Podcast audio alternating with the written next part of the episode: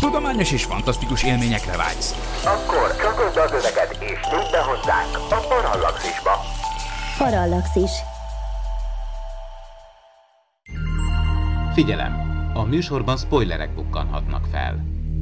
12 éven aluliak számára nem ajánlott. Az MD Média bemutatja.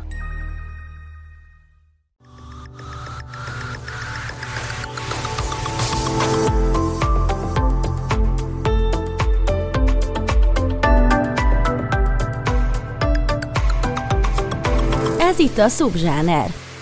Avagy a kedvenc könyves műfajom, az kifi.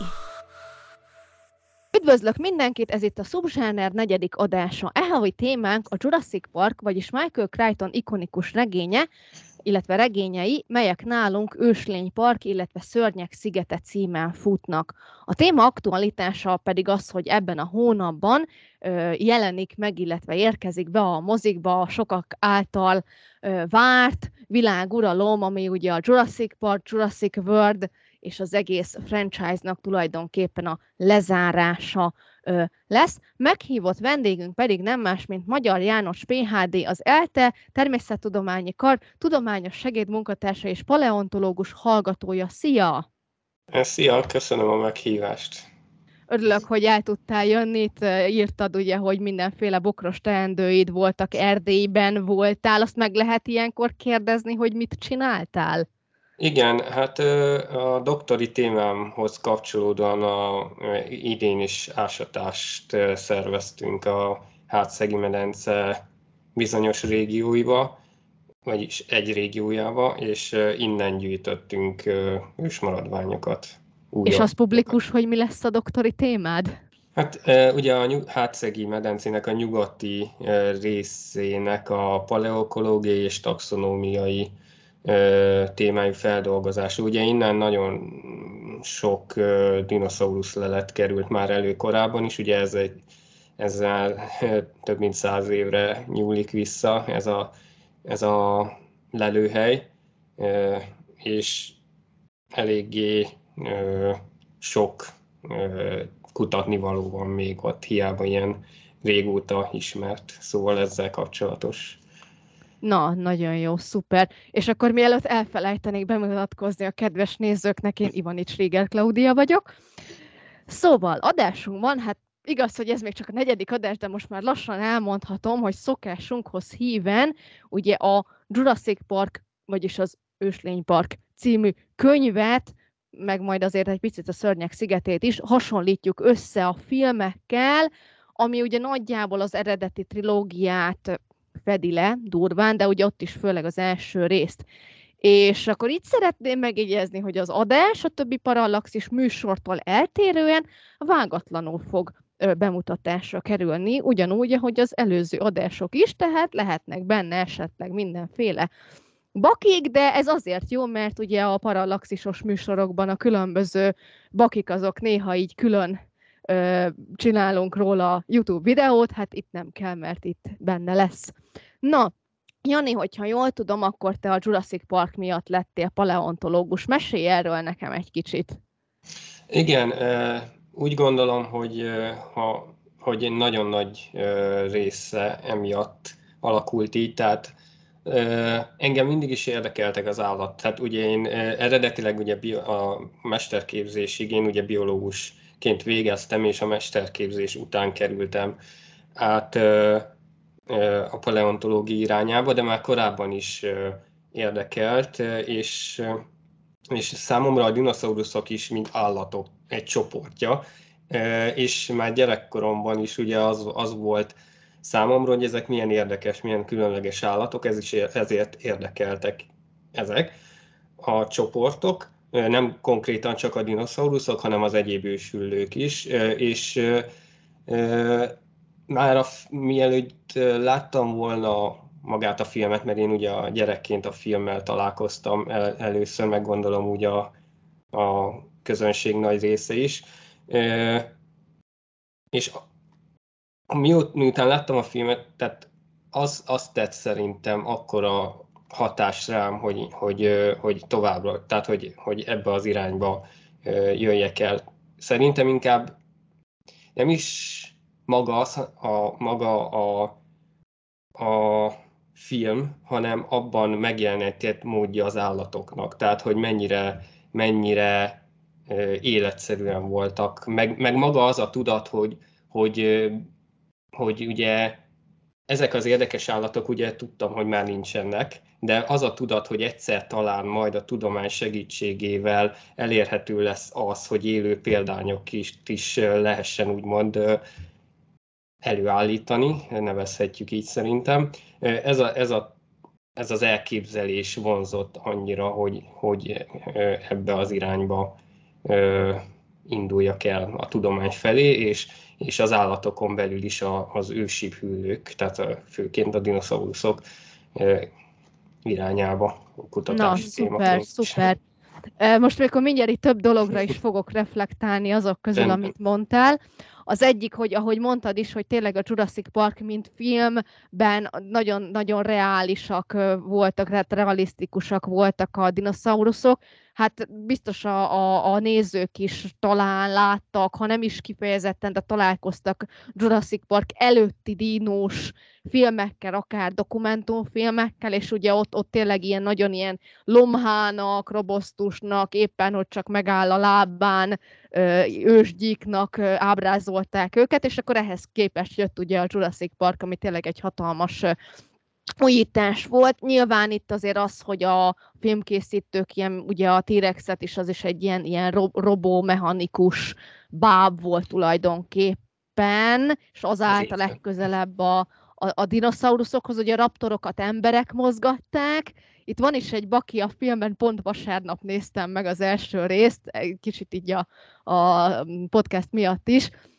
hogy a, amikor van az a konyhás jelenet, tudod, ahogy a raptorok bemennek a konyhába a végén, és ahogy az első raptor megáll a konyha ajtóba, hátulról kinyúl egy kéz és megtámasztja. Ez feltűnt már neked? E, igen, tehát e, alapból nem szeretem az ilyen videókat, amik összegyűjtik egy filmnek a bakiait, mert e, utána folyton azt fogom látni, de egy ilyen videóban, tehát nem magamtól vettem észre, hanem egy ilyen videóba futottam bele, és, és igen, tehát ugye ahogy belép az ajtón, majd olyan, mintha így majdnem így orra bukna, vagy elveszik az egyensúlyát, és ezért a farkánál így próbálják megtámasztani, hogy ne dőljön előre, igen. Igen, ezt én is pont egy ilyen videóban láttam, és mondom, hát a tegnap sikerült megnézni, mert nem, nem, nem régóta tudtam én is ezt, azóta nem láttam az első részt, és tegnap előtt, tegnap előtt, igen, megnéztük, és na mondom, most direkt, direkt megfigyelem, hogy tényleg ott van-e a kéz, és tényleg ott volt a kéz.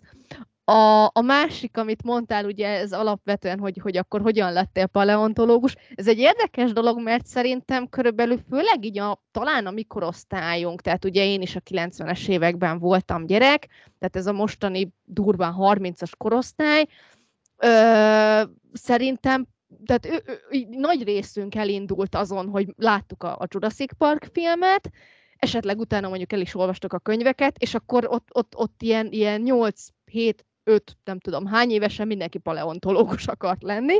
Aztán persze nem mindenkiből lett azt, tehát például én, én is nagyon szerettem volna, de érdekes, hogy én valamiért nem indultam el ezen, mert akkoriban még ugye valahogy nem, tehát nem, nem, ez nem, nem egy Amerika, nem egy, Colorado, nem egy Colorado, ahol, ahol tele van minden dinócsontokkal, és akkor úgy nem gondoltam, hogy így, így Magyarországon hát lehetnek dinók, utóbb ugye kiderült, hogy vannak, nem is kevés, ráadásul ugye én, hát urkuti vagyok, amit van ajka mellett, és kapásból ugye ajkán is, ugye az ajkaceratopszot ajkáról nevezték el, tehát kvázi van helyi dinónk, meg hát ugye itt van a bakonya bakonyban élek tulajdonképpen, és ezt akartam még tőled megkérdezni, hogy, hogy neked így esetleg lakóhelyes, lakóhelyethez kötődően volt ilyen jellegű ö, bármilyen akár élményed, mert mondjuk például ugye én úrkutiként azért itt rengeteg tengeri kövület, tehát tengeri süntől elkezdve sok minden van, és én már kicsikoromtól ezeket vadászom, hogy neked volt, volt ilyen élményed? Hát ezen sokat, sokszor gondolkoztam egyébként, mert én az Alföldről számozom, konkrétan a Hortobágy ja. egy, egy déli sarkából, ott, ott csak homok van. Igen, tehát, hogy nekem ez gyerekként nagyon-nagyon távoli volt ez az egész, meg, meg ráadásul ugye ebbe az időszakban, amikor így a nagyon a kicsi koromban, amikor nagyon így belejöttem ebbe a dinózásba, úgymond, hogy ez, ez érdekel, akkor ráadásul ugye akkor még nem is volt ismert, hogy Magyarországon van ilyen lelőhely, csak ugye a Komlosaurus lábnyomok voltak, arra meg nem, nem is nagyon hallottam akkor még, és ez tehát, tehát ilyen nagyon távoli volt, mert tényleg így ott az Alföldön nem, nem igazán bukkannak ki semmilyen ilyen kőzet, ami esetleg, tehát nem hogy dinoszaurusz, de semmilyen ősmaradvány tartalmú kőzet nem igazán van. Így nekem nagyon távoli volt minden, és, és furcsa dolog, nekem az egy első önállóan talált, saját magam által gyűjtött fosszília, egy cápafog töredék, az 24 évesen, mikor kim voltam Albániába terepen, akkor találtam. Egy nagyon pici szilánk, úgyhogy nem, nekem nem volt ilyen. Nekem, nekem könyvekből, filmekből és dokumentumfilmek voltak az, a, a minden. Tehát én nagyon sok ilyet olvastam és néztem, és, és vágytam arra, hogy én ezzel szeretnék majd foglalkozni. Na, szuper, és akkor sikerült is valóra váltani az álmot. Nagyon jó.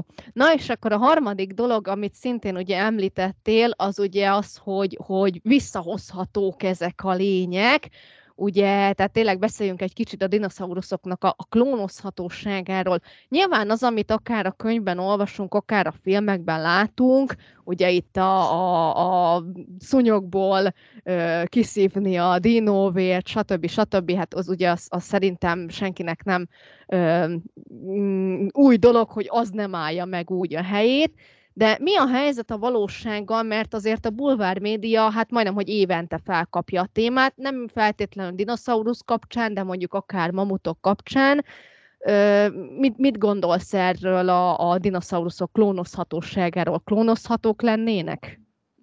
Itt először, mielőtt válaszolnék a kérdéshez, szeretnék visszakanyarodni arra, amit említettem, hogy hogy és emi, ez, ez is emiatt is lett szerintem ennyire maga a történet, ez a, az, hogy a lehetőség, hogy egyszer majd a technológia által lehetőség lesz hogy dinoszauruszokat kreáljon az ember, ez, ez az azért is volt, tehát akkoriban újdonságnak számíthatott, mert korábban mindig a történetek, a, mint az elveszett világ, ugye a Arthur Conan Doyle-nak a történet, az ilyen történetek ugye mindig arról szóltak, hogy a, a Földnek egy ilyen eldugott sarkába valahol, amihol még nem járt ember, ott még fennmaradtak állatok. Viszont ahogy ugye egyre jobban megismertük a Földet, kb. semmilyen olyan kis szeglete nincs már, ahol így a képzeletünk szerint még maradhattak volna fenn ilyen ö, élőlények, és ezért is ö, ö, gondolom azt, hogy már csak aki olyan dino rajongó, mint én, hogy élő példányjal szeretne találkozni, leszámítva a madarakat, ugye erről is majd gondolom fogunk beszélni. Igen. Ugye a madarak a dinoszauruszok egy specializált formája, de, de aki a régről, tehát a, a nem madár dinoszauruszokkal szeretne úgymond élőbe találkozni, csak ez az egy elképzelés maradhat fenn, hogy ugye a technológia által visszahozni őket. És ugye, hogy válaszoljak is a kérdésre, ugye a kló, maga a klónozás, az az, az problémás egy, lenne egy ilyen ö, idős ö, mm, leletből kinyert DNS-sel, ugyanis a, maga a DNS egy nagyon-nagyon instabil molekula, tehát már maga az élő szervezetben is bomlik. Tehát ö, ö, csak azért mm, úgymond nem okoz problémát ez, mert a, a sejtekben, sejtmagban van, vannak olyan mechanizmusok, amik ezeket a hibákat kijavítják, míg él az élőlény, és miután elpusztul, természetesen magától értető módon ez a mechanizmus megszűnik, és ö, folyamatosan bomlik le a, az örökítő anyag, akár DNS, akár RNS, ö, stb. És, ö, és ö, ez, ez a legnagyobb probléma, nem is az, hogy, hogy, hogy hogy mondjuk egy fosszíliában van, vagy egy gyantába ragadt rovarban, vagy stb. Egyébként a gyanta, mert tehát a megkövesedett formája ugye a borostyán, egyébként sem a legjobb konzerváló anyag, ugyanis repedések vannak rajta, pórusok, stb., ami keresztül a víz és a levegő az szintén bejut, ami tovább károsítja a molekulákat, a DNS molekulákat. Ráadásul a fosszilizáció, tehát a fosszília képződés során a fagyásokon megy keresztül, felmelegszik elég magas hőmérsékletre, stb. Úgyhogy ez továbbra, még tovább nehezíti a, a molekul, az örökítőanyag molekuláknak a dolgát. Úgyhogy a maga a klónozás egy ilyen ősi leletből hm, kvázi lehetetlen. Hogyha a mamutokra térünk rá, ugye ők jelentősen fiatalabb időszakban éltek, ráadásul hideg környezetben, ugye a hideg az lassítja ennek a bomlásnak a folyamatát, de, de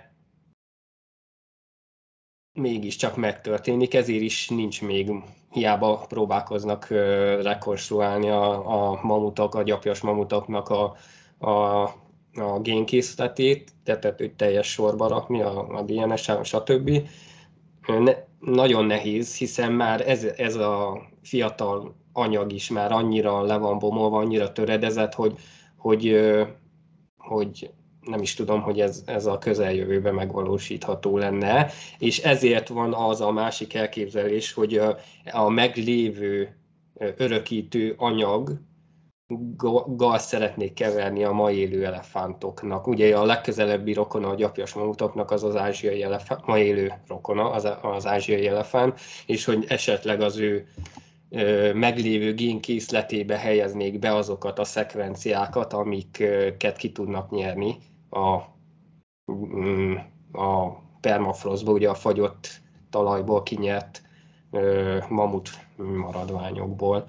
Ez, ez lényegében egy ilyen mamufánt úgy szokták nevezni, ez egy hibrid lenne, ha úgy vesszük, vagy egy kémmódosított ázsiai elefánt, amely nem lenne pont ugyanaz, ami egy, egykor élt, hanem csak egy rá nagyon hasonlító, hozzá nagyon, és az élőhelyben is nagyon, na, szóval a hozzá rendet hasonlító, viszont az élőhelye nem biztos, hogy megfelelő lenne ennek a, az egyednek a számára. Ráadásul az elefántok lassan szaporodnak, és, és ugye ők is fogyatkozóban vannak, mint a ma élő megafóna nagy része, így etikai problémákat is felsorakoztatnak ez ellen.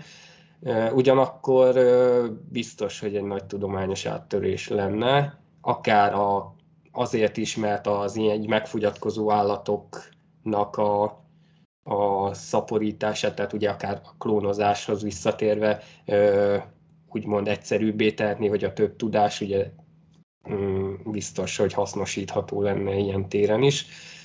Hát ezt majd az idő fogja eldönteni, hogy mennyire hasznos, vagy hogy mennyire kell egy ilyen program. Na, hát ez nagyon jó, e-, ebből még én se mindent hallottam, bár azért néha egy-egy ilyen jó dokumentumfilm megjelenik, de hm. azért, azért itt vannak újdonságok, és hát biztos, hogy a nézők is sok újdonsággal találkoznak. Na most le fogok csapni erre, bocsánat, erre a madárszerű és Igen. nem madárszerű dologra, mert hogy ugye ez a filmben is, a könyvben is biztosan a filmet most így jobban tudom hirtelen, a filmben is elhangzik ugye a Timi szájából ez a mondat az első részből, hogy, hogy egyes dinoszauruszok madarakká fejlődtek tovább, meg ugye ezt a Grant is többször ott uh, magyarázza, ott még a Velociraptor csontváznál is a nyitó jelenetben, hogy mennyire madárszerű. Ezt, ezt egy kicsit hát tegyük helyre, mert nem biztos, hogy ezzel tisztában van mindenki, hogy, hogy mik a madárszerű és mik a nem madárszerű dinoszauruszok, és még akkor beszéljünk a repülő hüllőkről is, tehát mondjuk a mindjárt rátérek el. Tehát ugye volt az a mondat, hogy egyes dinoszauruszok madárá váltak, ezt nem úgy kell elképzelni, hogy hogy mondjuk a Triceratops, például ugye ez a, a szarvas, tülkös, galléros növényevők, ből is kialakult valami kacsák, a, aztán a, a hosszú nyakú szauropoda növényevőkből mondjuk a gólyák, most csak így random mondtam, hogy ezt nem így kell elképzelni, hanem ugyanúgy, mint a, a az, e, ahogy ismerik az evolúciót, hogy vannak, tehát többnyire ugye vannak a, a teropoda ragadozó dinoszauruszok, ezek a kétlábú húsevő formák, ezeknek egy több, tehát ezeknek a, a fejlődési vonalán jelentek meg olyan kisméretű ragadozó dinoszauruszok, amelyekből kialakultak madárhoz már nagyon hasonlító ö, dinoszauruszok, amelyek egyik csoportjából továbbfejlődve megjelentek a madarak. Ugye ezek többnyire a raptorfélék, tehát a, a, a filmből is ismert ugye Velociraptor például, ami nem teljesen úgy nézett ki, de erről, erről is majd még beszélünk. Beszélni. Igen? Igen, tehát ugye a kisméretű, gyors mozgású, könnyű testfelépítésű ragadozók evolúciós vonala vezet abba az irányba, amelyből megjelennek a konkrétan a madarak is, illetve Kör, a madarak... Közben kotyogok Archaeopteryx. Tessék? Archaeopteryx. Igen, igen. Az Archaeopteryx az egyik, le... hát szokott belül, vagy mindig van egy ilyen dolog, hogy hol húzzuk meg azt a határt, hogy honnantól nevezzük madárnak azt a csoportot, vagy még még nem tartozik pont a madarak közé, de a madaraknak bizonyos ősi formáiból. Szóval itt, itt mindig van egy ilyen ö, hát nem, vit, nem mondanám vitának, de egy ilyen érvek és ellenérvek, hogy ő már madár vagy nem madár, stb. De igen, tehát az olyan kisméretű dinoszaurusz ragadozó, tehát a teropoda csoportba tartozó dinoszauruszokat kell elképzelni, mint például az Archaeopteryx is. És Egyébként, akkor nem madárszerűek? Ugye a, a minden más, ami nem, más. ebbe az ágba tartozik. Tehát amit említettem, vannak a, a nagyobb méretű ragadozók, vagy vagy például a növényevők többsége, ugye azok, azok tehát a ceratopsziák, ugye a szauropodák, a, a hadroszauriák, tehát minden más, ami nem ebbe a kisméretű ragadozó teropoda dinoszauruszok. Az megtévesztő lehet, hogy, hogy úgy nevezem, hogy ragadozó, mert a teropoda dinoszauruszok között is vannak olyanok, amelyek áttértek a növényevésre. Szóval én ezt inkább olyan értelem, a ragadozó dinoszaurusz alatt a teropodákat értem inkább. Okay. Hogy csak így tisztázni szerettem volna. Egyébként még visszakanyarodva a madár és a klónozáshoz, hogy ugye ezt, ezt nem említettem, akartam mondani a mamutok után, hogy, hogy ha bár klónozni nem lehetséges ugye ezeket az állatokat, viszont van egy olyan úgynevezett Chickenosaurus vagy Dino Chicken projekt, amit ugye Dr. Jack Horner, aki a, a Jurassic Park filmeknek is a tudom, egyik tudományos szaktanácsadója volt, ő vezet, vagy hát nem tudom, hogy tőle ered ez az egész ötlet, de ugye ő az arca, ő, ő, ő ennek a nagy vagyis volt korábban könyvet is jelentetett, meg meg interjúkat ad, amely során a bizonyos génmódosítással, vagyis hát nem, nem pont génmódosítás, hanem a gének kifejeződésének a megváltoztatásával próbálnak olyan dolgokat elérni, hogy egy, egy mai élő madár, mondjuk egy csirkének nél kialakítsanak ősibb tulajdonságokat, például karmokat a melső végtagon szárnyak helyett, fogakat a, a csőrben, stb., amely miatt úgy mondhatjuk, hogy ha ez az állat kész lesz, akkor ő egy ősibb dinoszauruszra emlékeztető egyed lesz. Ez a, viszont ez, ez azért mondtam, hogy nem teljesen gémódosítás, mert itt már a, tehát képzeljük el, hogy fejlődik a tojásban már az embrió, és olyan anyagokat juttatnak be, ami miatt például ö, megváltozik a csontoknak a fejlődése. Tehát ö, például a lábú, lábúj, ugye a dinoszauruszoknál egy vonal, több, többnyire egy vonalban van a, a, a hallux nevű lábúj, egy vonalban van a többi lábújjal, és ugye miközben a madár embrió fejlődik, ez az izmok növekedése során ez megfordul, és szembe állva fejlődik tovább, tehát a többi ujjal szembe fog fejlődni tovább. Ugye biztos mindenki látott már madárlábat, amikor ugye a, a, ez a hallux nevű lábúj, ez, ez hátra irányulva helyezkedik el a többivel szemben. Na, hogy, és például, ha bejuttatnak ilyen anyagokat, most nem, nem, nem, nem tudom most így fejből, hogy mi ennek a vegyületnek a neve, ezt az izomfejlődést meggátolja, és ez, az, ez, a, ez a hallux nevű új, az egy vonalban marad a, a többi ö, lábújjal, és így a dinoszauruszokéhoz jobban hasonlító lábbal fejlődik majd az embrió. Tehát lényegében a génkészlet nem változik, csak ugye maga az állat kinézete, és hogyha mondjuk ki kell egy ilyen állat, és tovább szaporodik, akkor, és azzal nem csinálnak semmit, akkor az ő embriói a tojásban normálisan fognak fejlődni, és ugyanúgy mondjuk ha csirkével hajtják ezt végre, akkor ugyanúgy kis csirkék kelnek ki, ezért nem gondolom, hogy ez génmódosítás, viszont ilyen formában próbálnak elérni egy dinoszauruszokra jobban emlékeztető állatot. Hogy mi a haszna ennek, ez sokszor megkérdőjelezik, viszont nagyon sok tudást lehet kinyerni egyrészt a gerincesek fejlődésével kapcsolatban, másrészt a, a fejlődési rendellenességeknek a gyógyítására lehetne például ezt felhasználni. Úgyhogy azért, ha nem is a dinoszaurusz előállítás miatt, de más szempontból azért sok tudást lehet hasznosítani ebből a projektből. Ezt még szerettem volna hozzátenni az előzőhöz. Tudom, hogy elkanyarodtunk. De ez, ez teljesen jó, mert ráadásul számomra ez teljesen ismeretlen ö, téma volt, ezt még nem ö, hallottam.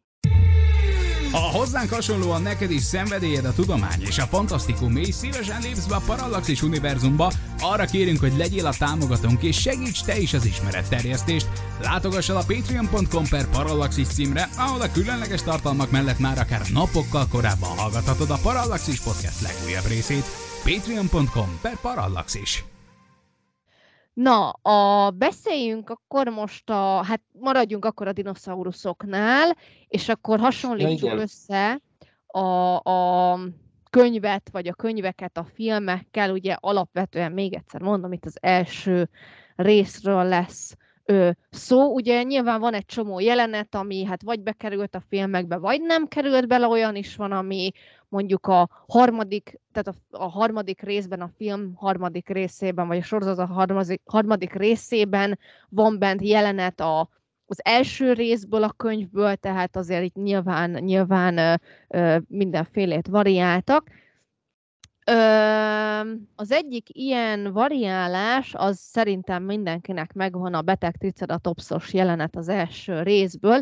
Itt a könyvben eredetileg egy Stegosaurus volt, Ö, igazság szerint nem nagyon lehet tudni, hogy ott mi, mi, miért történt a csere. Én, én ilyeneket olvastam, hogy a, a, a Spielbergnek is a kedvenc gyerekkori dinója volt a Triceratops, meg a na hirtelen ki, akartam kimondani, a Sam Neilnek, aki ugye Ellen Grantet játsza, és ugye Grant szájából el is hangzik ez a mondat, hogy ő volt gyerekként a kedvencem, hogy állítólag magának a színésznek is ez volt a kedvence, és aztán ezért cserélték ki a Stegosaurus-t Triceratopsra.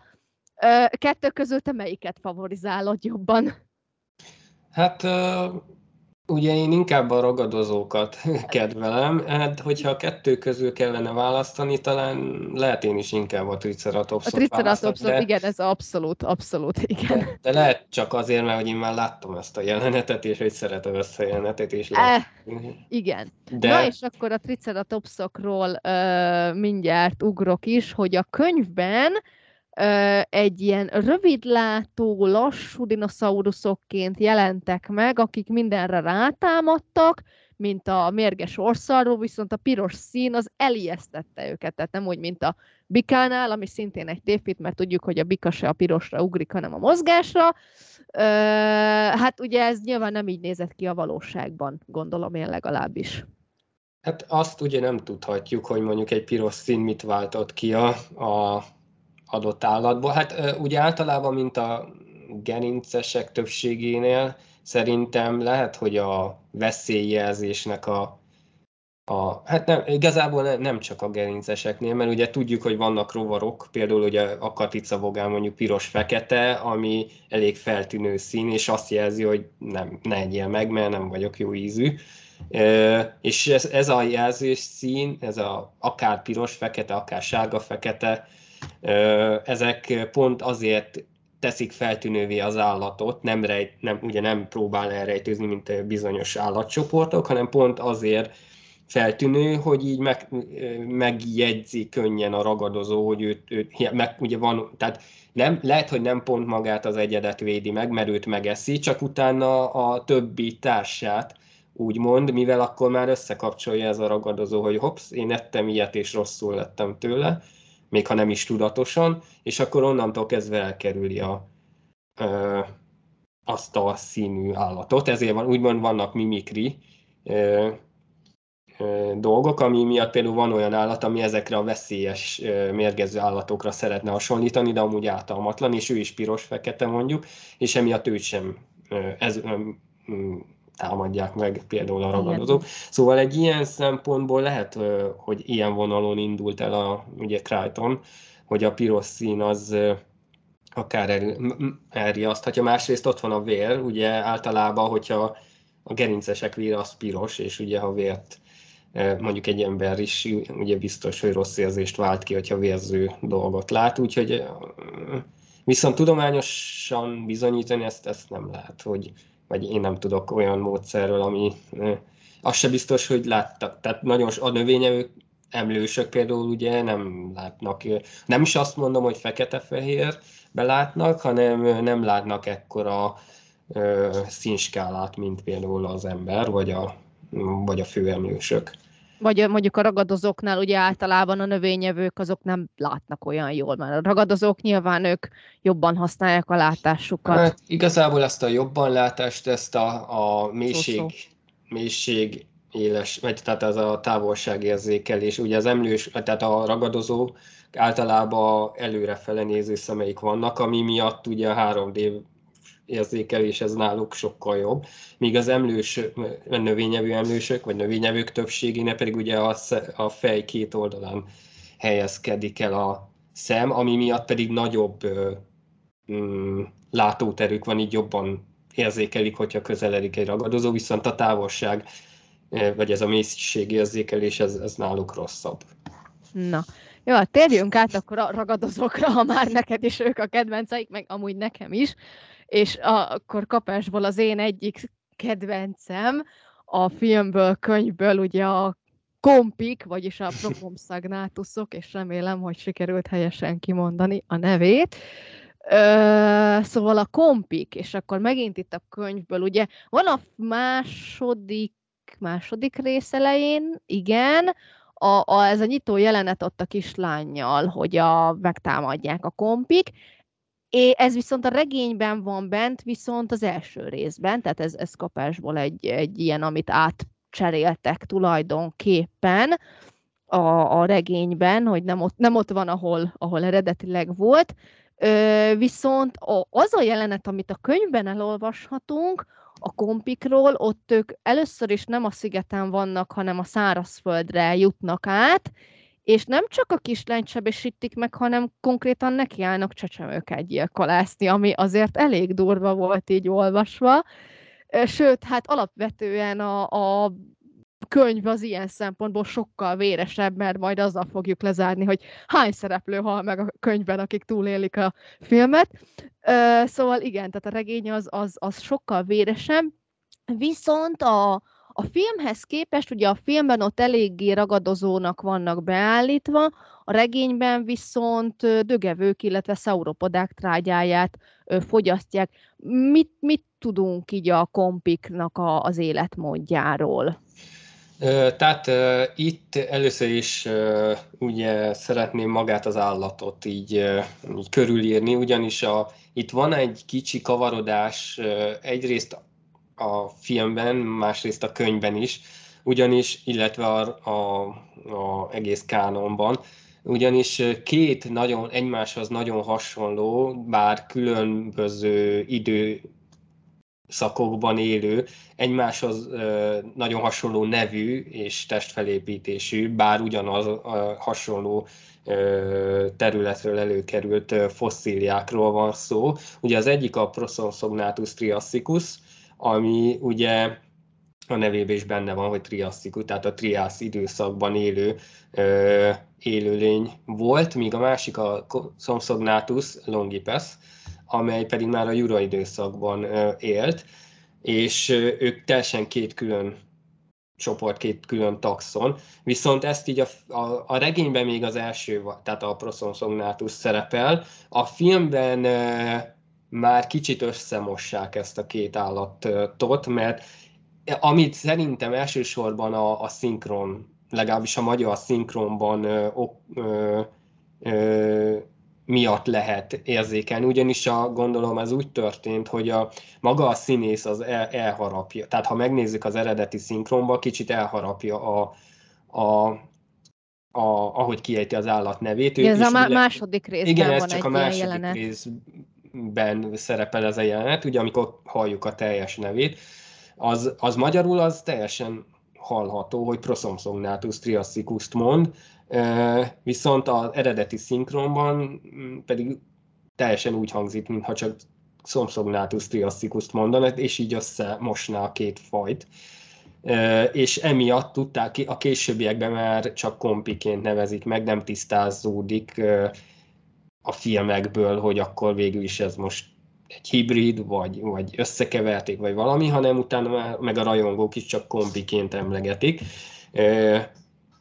Viszont a regényben ugye teljesen ott van, hogy, hogy, mm, hogy mi a neve, hogy Proconsognathus Theasicus, és, és szerintem ez úgy történhetett, hogy a magát a, a, a szövegkönyvet, vagy a, a forgatókönyvben még ez az állat volt, csak és emiatt tudjuk, vagy ezért hangos, magyarul így olvasták fel, és ezért tudjuk, hogy ez, ez, ez bizony igazából a regényből átvett faj lenne, csak a, a, mivel az eredeti e, nyelven e, így hangzik, ezért utána már nem így összemosódott a két állat. A, az a, a visz, hát rátérve arra, hogy milyen állatok voltak ezek, ezek nagyon pici méretű, a dinoszauruszok viszonylatában elég kis méretű állatok voltak, ugye ők is a teropoda ragadozó dinoszauruszok közé tartoztak, úgyhogy ők, ők valószínűleg ki, náluk kis, még kisebb állatokkal táplálkozhatnak, akár rovarokkal, mm, gyíkokkal, stb. Azt, hogy trágyát fogyasztottak-e, hát az, az, az ugye nem, szerintem nem, nem lehet megmondani. A lebontó szervezetek általában inkább ízelt lábúak szoktak lenni, vagy, vagy gyűrűs férgek, stb. Úgyhogy, úgyhogy tudtommal ők inkább ilyen kisebb állatokra vadászhattak. Legalábbis Igen, és sem, se, semmi esetre se támadtak volna meg ilyen emberméretű vagy annál nagyobb lényeket. A, ugye az, hogy a ragadozók mindig kisebbek, mint a, a Mm, legalábbis nem azt mondom, hogy mindig, de a, a, a ragadozók általában soha nem nőttek akkorára, mint a növényevők. Például nézzük meg a, a Giganotosaurus, ugye, ami majd a világuralomban is szerepel, ugye az, az egyik legnagyobb szárazföldi ragadozó dinoszaurusz. Ő is úgymond, nevezhetjük így, eltörpül a legnagyobb növényevő szauropodáktól, ugye az Argentinosaurus és társaihoz képest. De mi, attól, hogy ők kisebb méretűek, akár csoportosan megtámadhattak mm, náluk nagyobb állatokat, már ha ugye csoportban éltek. Igen, mert hogy ezt se tudjuk. Igen. Hogyha nincs hát, bizonyíték. Vannak hát. bizonyos csoportok, amelyekre lehet, vannak olyan csoportok, amelyeknél lehet következtetni arra, hogy valószínűleg csoportos életmódot folytattak, de ez nem olyan egyszerű. Mert például, ha megnézzük a mai komorói varánuszt, ugye ő, áll, ő nem mondhatnánk azt, hogy ő egy olyan falkában él, mint mondjuk a farkasok, viszont ha találnak egy, vagy az egyikük elfog egy hűz, valamilyen szarvasfélét, ami ott él a szigeten, most nem fog eszembe jutni a neve, akkor ugye annak a zaja, hogy ugye, vagy, vagy a, a szaga, ugye az áldozat, az oda vonz többeket, több varánuszt, és ugye egy csoportba próbálják elfogyasztani, hogyha engedi, vagy el tudják tőle venni, hogyha elég gyenge az éppen az, amelyik elkapta az áldozatát. És akkor ugye, ha megnézzük a nyomait, hogy ott sok állat sürgött, forgott egy időben, akkor akár gondolhatnánk azt, hogy ők együtt ejtették el a, a, azt az adott állatot, szóval ez így nehéz megmondani, hogy mennyire voltak csoportos élőlények, de vannak olyan jelek, ami miatt legalább is, ha nem, nem ilyen összeverődött felnőtt egyedekről, hanem mondjuk egy családról volt szó. Például ugye megtalálják a nyomait a fiatal egyedeknek, a szülők ki mellett, stb. Szóval igen, ez nehéz dolog. Igen. Na, itt, hogyha már a, a kompiknál nekem marad a kompi, és amit, ahogy te mondtad a nevét, úgy lehet, hogy én ki se tudom mondani.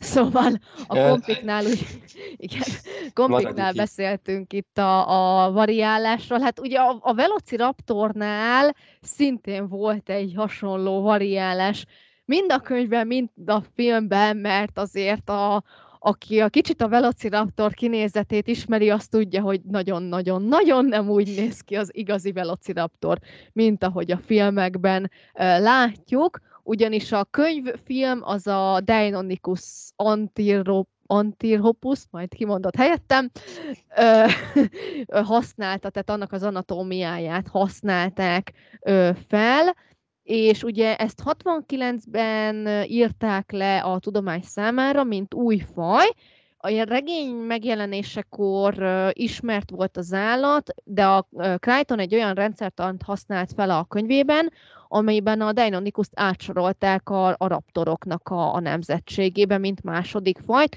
és ugye a filmkészítők is ezt használták, és azért, azért nem az eredeti raptort, ami tudjuk, hogy egy ilyen, hát tényleg ilyen pulyka méretű, mint ahogy a, az első résznyitó jelenetében ott a kövér kisfiúnál elhangzik, mert hogy a Deinonychus az ugye hát nagyobb és félelmetesebb.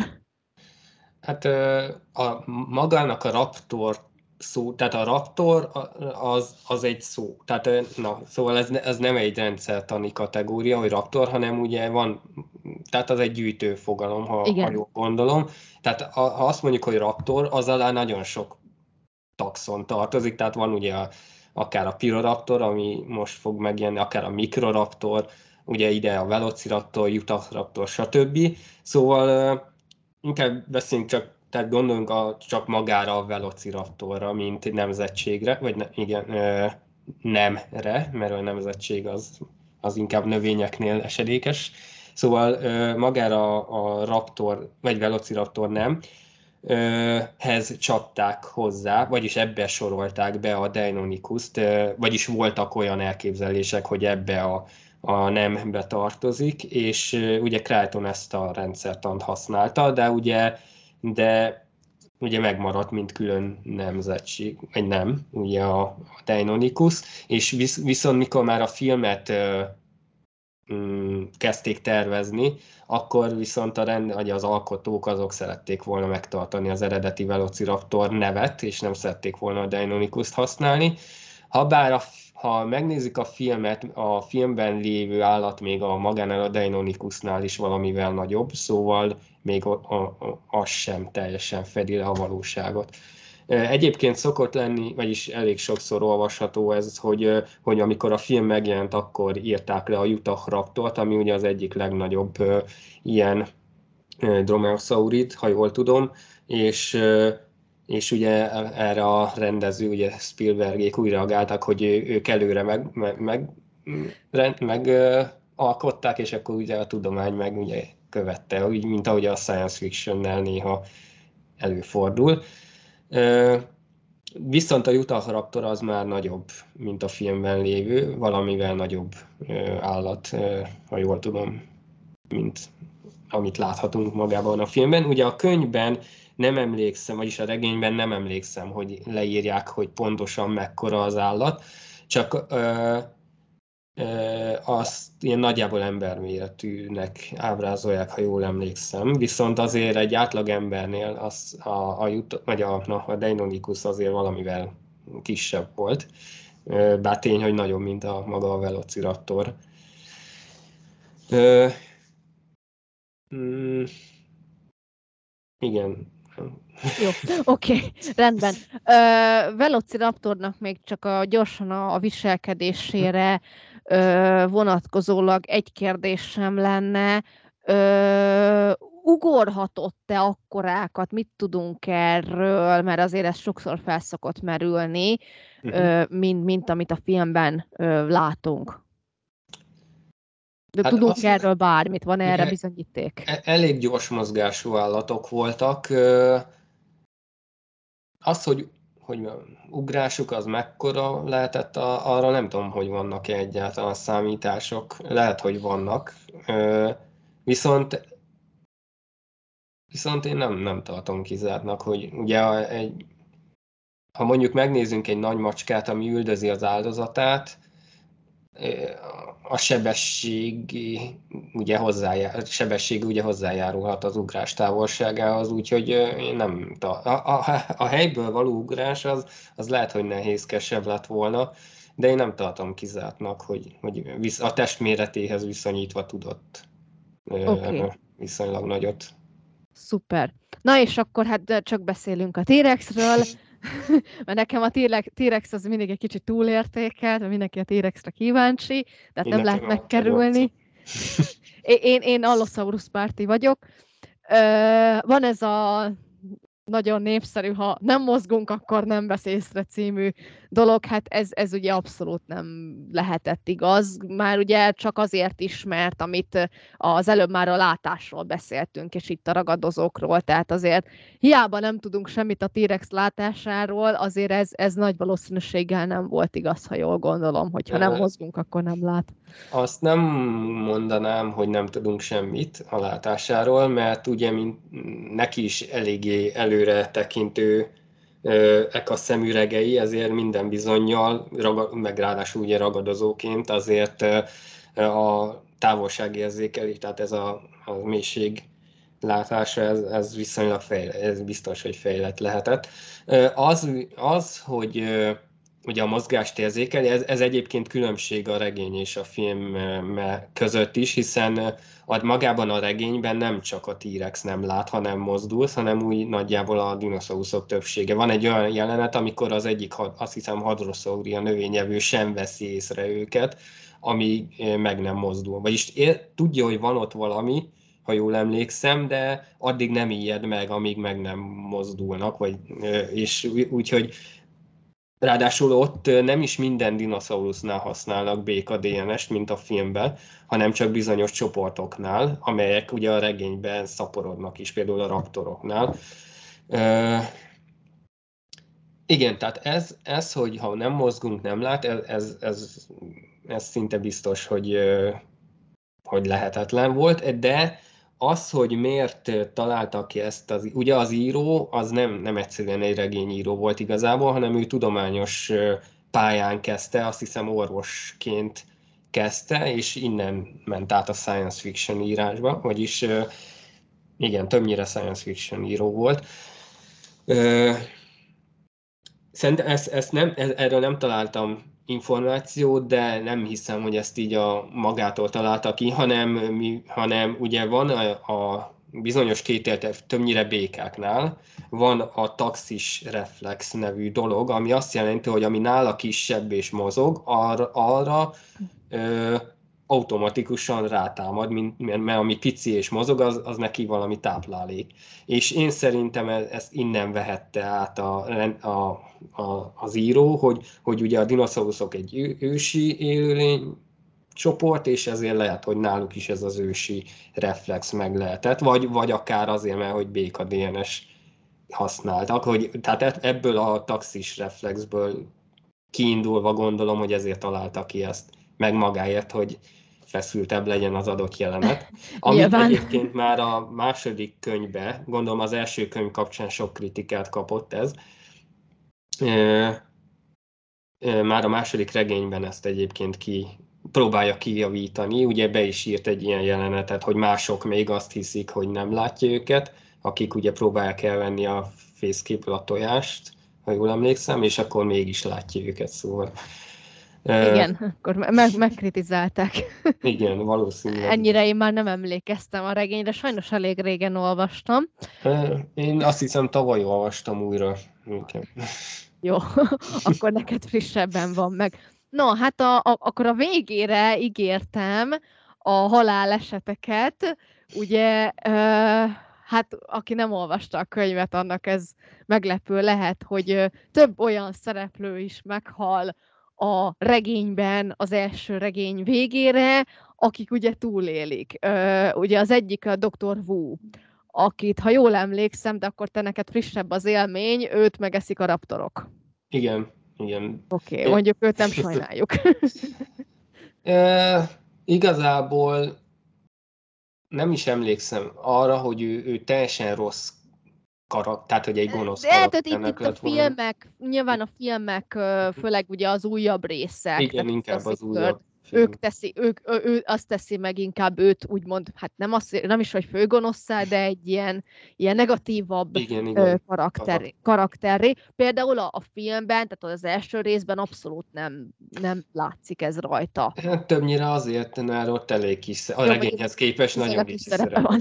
Igen, igen. Aztán ugye, hát legnagyobb bánatomra én, amikor olvastam a regényt, akkor teljesen ki voltam akadva, Uh, ugye Malcolm is meghalódik, szintén a, raptorok által, ott, ott arra a jelenetre viszonylag jól emlékszem, hogy ugye betörnek a végén a raptorok, és ugye ő eleve meg van sebesülve, és szintén ö, sikeresen fölzabálják, és hát nekem eleve a karakter is, meg a színész is nagy kedvencem. De lehet, hogy nem így volt. Így volt? Mindjárt erre is rátérek, csak annyi, hogy nekem alapból, amikor elolvastam, tehát én ugye a filmeken nőttem fel, és mikor felnőttként jutottam hozzá a regényekhez, nekem alapból nagyon meglepődtem, hogy szinte nem is, alig egyezik valami a filmmel, szinte. Hát, igen. Hát, ugye ez több okra vezethető vissza, az egyik az, hogy már mielőtt megjelent a könyv, már akkor megvették a jogokat, és ugye közösen fejlesztették, és ezért, ezért el, eltér jelentősen. Igen, a Malcolm halála a, a regény leges legvégén van, hát nincs így leírva, hogy meghal, hanem ilyen utalások vannak rá, hogy meghalt. Azért, mert olyan sérüléseket szenvedett, azt hiszem a raptoroktól, hogy amikor értük jött a helikopter, akkor már a helikopterre, mikor repültek el, akkor, akkor hal meg vagyis utalnak arra, hogy meghalt, viszont érdekes módon, ugye a második, mint ahogy a második film is, a második regény is az ő, ő karakterének, a, tehát ő a főszereplő, úgymond. És a második könyv elején azért kicsit erőltetetnek érezhető az, hogy igazából csak elterjesztették róla azt, hogy meghalt, ő nem halt meg, csak annyira megsérült, hogy, hogy a láb még mindig műteni kellett, stb. a lábát, és így sántikál. De, de, de pedig a, a, az első regény az erősen utal arra, hogy ő e, igen, igen, igen. Igen. Na, és akkor ugye a harmadik, amit viszont tök durva, mert én nem emlékeztem rá, hogy ő meghalt volna, de ezek szerint meghalt, de majd ki megint kiavítasz, hogyha tévedek, az ugye Hammond. Bizony. Ö, Na, őt, viszont, viszont nem emlékszem, hogy halt meg. Őt, őt viszont a kompik ölik meg. Ö, a, vala, ö, valami az erdőben valami árokba bekerül, nem is emlékszem már pontosan, hogy hogy, de eltéved úgymond az útról, miközben kincsétálgat a vége fele már, mikor Aha. azt hiszem már tudják, hogy jönnek értük, és akkor a gyerekek bent a vezérlőteremben, ugye Lex és Tim, akik egyébként a, a fordítva vannak, tehát a, a regényben a kisfiú az idősebb. Igen, a, igen, és, igen ők ott valamit szórakoznak a számítógéppel, és bekapcsolnak egy olyan, hát nem, tehát egy ilyen hangszórót, amiből állatoknak a, a hangjai játsszák le, ugye az ott élő dinosz, a parkban lévő dinoszauruszok hangjait, és azt hiszem ettől ijed, mert a T-rex hangtól ijed meg, és azt talán ezért, ezért keveredik le az útról, vagy nem tudom, és be, bekerül egy árokba, ahonnan nem öreg, idős lévén nem tud kijutni, és, ha jól emlékszem, és a kompik támadják meg, oh. és ők, ők végeznek vele. Viszont a regényben ő, ő nem egy ilyen jóságos öreg apó, mint a filmben, ugye, ahogy megszerettük, hanem azért egy elég ilyen üzletember, akinek az érdekei az, az átgá... hát nem azt mondom, hogy átgázol embereken, de azért neki fontos, elég sok mindennél fontosabb az üzlet, ugye a pénz.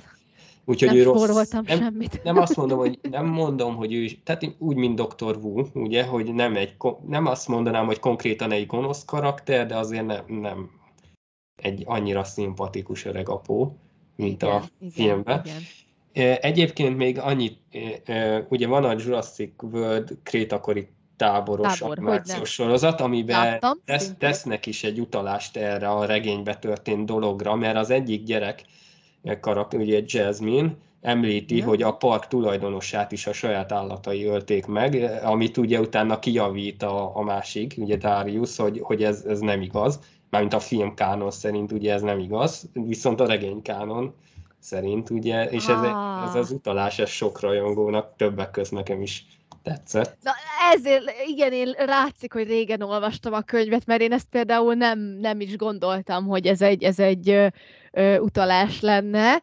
Jól van. Viszont ez a kompis jelenet, ahogy Hammond meghal, az kvázi ismerős lehet ugye a, a második részben, mert ott ugye volt ott egy ilyen jelenet, hogy az egyik ilyen katonacsávó el tévedt, mert ugye elment végezni a dolgát, és akkor ott el, elkeveredett, meg ott lement a vizesárokba, ott eltévedt, nem talált vissza, és megették a kompik. Tehát így kicsit, kicsit akkor ez hasonlít ahhoz a jelenethez. A Malcolmra viszont már abszolút nem emlékeztem, hogy, hogy túl, újra kell olvasnom a könyveket, látszik. Na, jó van, hát akkor nagyon köszönöm szépen a felvilágosítást tőle, szerintem sok érdekes dolgot ö, megtudhattunk, amit eddig nem tudtunk. Úgyhogy köszönjük, hogy itt voltál. Hát sok minden kimaradt, igen, igen. Ez, ez, ez nálam is úgy néz ki, hogy ugye leírom, hogy mit szeretnék, meg miről akarok beszélni, aztán a felére nem jut idő, majd egyszer talán valami folytatásban fogunk még rá Rendben. sort keríteni, ami, ami most kimaradt az adásból. Na hát akkor köszönjük, hogy itt voltál velünk. Én köszönöm és a, a meghívást. hallgatóknak, meg a nézőknek is köszönjük, hogy néznek minket sokan, mert már az előző adásunknak is nagyon nagy volt a név, nézettség, aminek én nagyon örültem, és hát remélem, hogy ez majd továbbra is így fog folytatódni, és akkor legközelebb találkozunk júliusban. Sziasztok! Nem volt elég a tudományból és a fantasztikumból? Olvasd a parallaxis.emtv.hu-t, lájkold a Facebook oldalunkat, nézd a YouTube csatornánkat, és hallgassd a Szokolébresztőt a Tilos Rádióban. A Tudományos Újságíró Klubja és a Tudományos Ismeretterjesztő Társulat által a Juhari Zsuzsanna díj külön díjával jutalmazott blog podcastjét az MD Media készítette. Kreatív producer Horváth Ádám Tamás. Hamarosan jön a következő rész.